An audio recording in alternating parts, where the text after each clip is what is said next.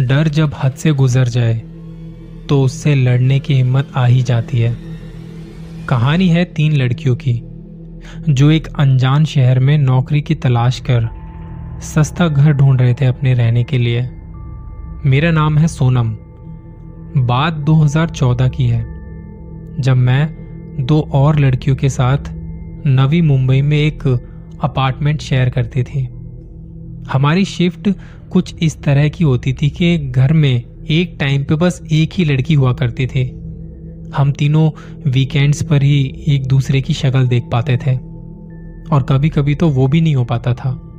क्योंकि काम के बाद सोशल लाइफ भी तो थोड़ी जीनी होती है ना। हम जहाँ रह रहे थे, ये जो अपार्टमेंट है, ये एक पुरानी बिल्डिंग में थे, जो कि पता नहीं कब बनी थी। अपार्टमेंट किसी चौल की तरह थे, लेकिन उसमें हमारी ही तरह के और भी नौजवान लोग रहा करते थे। ऐसा लगता था मानो वो बिल्डिंग हम जैसे लोगों को रेंट पे देने के लिए ही बनाई गई थी। खैर, क्योंकि वो अपार्टमेंट हम तीनों ने एक साथ मिलकर लिया था, हमने सेटल होने के बाद एक छोटी सी पार्टी रखी, जिसमें हमारे खास दोस्त ही आए हुए थे बस। उनमें से एक मेरा दोस्त जिसका नाम शुभम था। उसने अकेले में मुझसे एक बात कही थी, और उस बात को मुझे सीरियसली लेना चाहिए था। लेकिन तब मुझे लगा कि शायद शुभम मुझसे मज़े लेने के लिए ये बकवास बातें कर रहा है। पार्टी में मैं देख रही थी कि कैसे शुभम काफ़ी देर से अनकंफर्टेबल सा फील कर रहा था। पहले मुझे लगा कि ये उसकी पर्सनल या प्रोफेशनल प्रॉब्लम का प्रेशर है, लेकिन मौका मिलते ही उसने मुझे अकेला पाकर बोल दिया आई डोंट थिंक तुम्हें इस घर में अब रुकना चाहिए. क्यों? मैंने पूछा, मुझे इस घर में कुछ अच्छी फीलिंग नहीं आ रही। ऐसा लग रहा है जैसे इस घर में बहुत सारा दर्द छिपा हुआ है, बहुत सारा दर्द भरा हुआ है।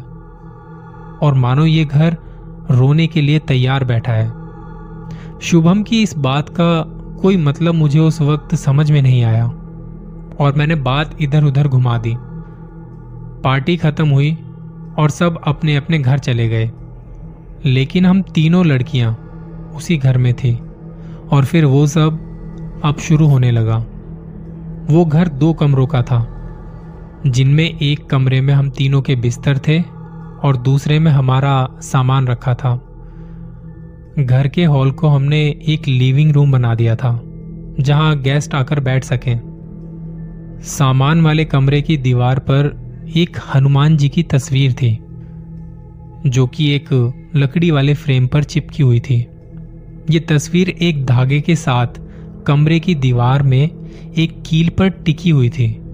रात को अचानक आवाज़ आती और हम चेक करते तो देखते कि वो तस्वीर गिरी पड़ी है।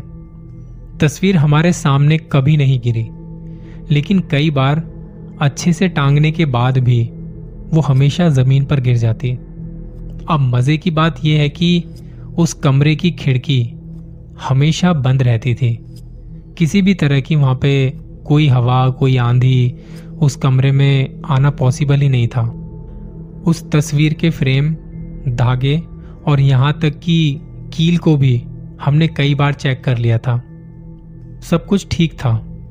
लेकिन थोड़े दिन बाद हमने वो तस्वीर उस दीवार से हटाकर एक टेबल के ऊपर रख दी थी, पर वो वहाँ से भी गिरती रहती थी और हम तीनों का एक रूटीन बन गया था, जिसमें जिसे भी तस्वीर गिरी हुई मिलती, वो उसे उठाकर सीधा कर देता या वापस रख देता। पर सबसे डरावनी बात कुछ और ही थी। ये शुरू हुआ जब पार्टी के एक दो दिन बाद मैं रात को अपने एक दोस्त से फ़ोन पर बात कर रही थी। बात के बीच में अचानक मेरा दोस्त मुझसे बोला, तेरे घर में कोई बच्चा है क्या? नहीं तो? फिर ये बच्चे के रोने की आवाज़ कहाँ से आ रही है?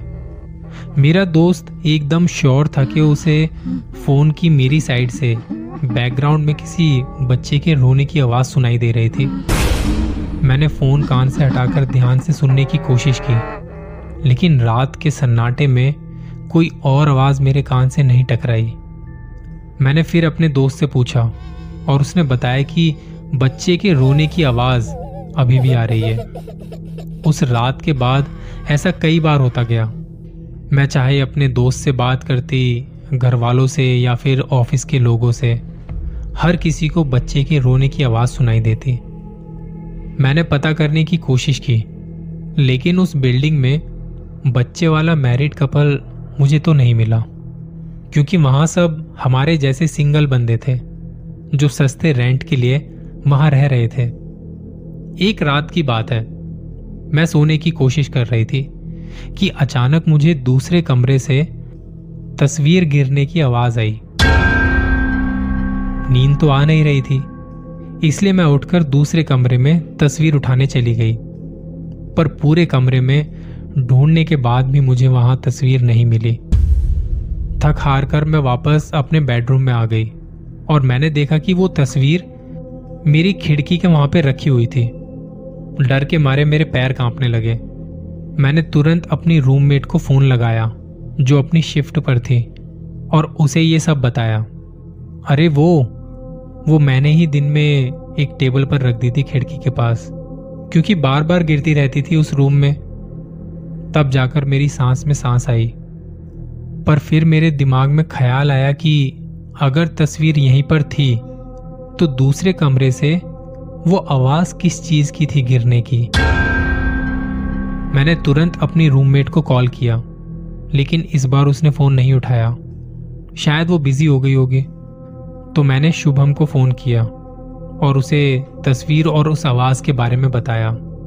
शुभम मुझे कहने लगा कि उसे पहले से ही इस घर में कुछ अच्छी फीलिंग्स नहीं आ रही थी। लेकिन तब उसने मुझसे पूछा, तुम अकेली हो क्या? हाँ इस वक्त मैं अकेली हूँ, बाकी शिफ्ट पे गई हैं। कहीं जा सकती हो इस वक्त? किसी फ्रेंड या रिलेटिव के यहाँ? क्यों? अगर पॉसिबल हो तो चली जाओ। अब इस घर में रुको मत। मैंने कुछ सोचने के बाद अपना बैग पैक किया और अपने एक अंकल के यहाँ चली गई, जो सांता क्रूज में रहते थे। वहाँ जाकर सुबह मैंने शुभम को फिर से फ़ोन किया और तब उसने बताया, कल रात तुमसे बात करते वक्त मुझे तुम्हारे बैकग्राउंड से दो आवाज़ें आ रही थी। एक किसी छोटे बच्चे की रोने की और दूसरी किसी औरत के रोने की। तभी मैंने पूछा था कि तुम अकेली हो क्या? उस दिन के बाद मैंने एक नया घर ढूंढना शुरू कर दिया और तब तक मैं सोने के लिए सांता क्रूज आ जाती थी। अपने अंकल के यहाँ पे। उस घर में अब कौन रह रहा है और वहाँ क्या हो रहा है, मुझे कोई आइडिया नहीं। कुछ जगहों के साथ कुछ ऐसी कहानियाँ जुड़ी होती हैं, जिन पर यकीन करना आसान नहीं होता। ऐसी कहानियों पर कोई तब तक यकीन नहीं कर पाता, जब तक कि खुद के साथ ऐसा कुछ ना घट जाए, क्योंकि ये कहानियाँ हैं बुरी शैतानी ताकतों की। आज की कहानी में बस इतना ही। जल्दी मिलता हूँ किसी और कहानी के साथ। अपना ख्याल रखिए।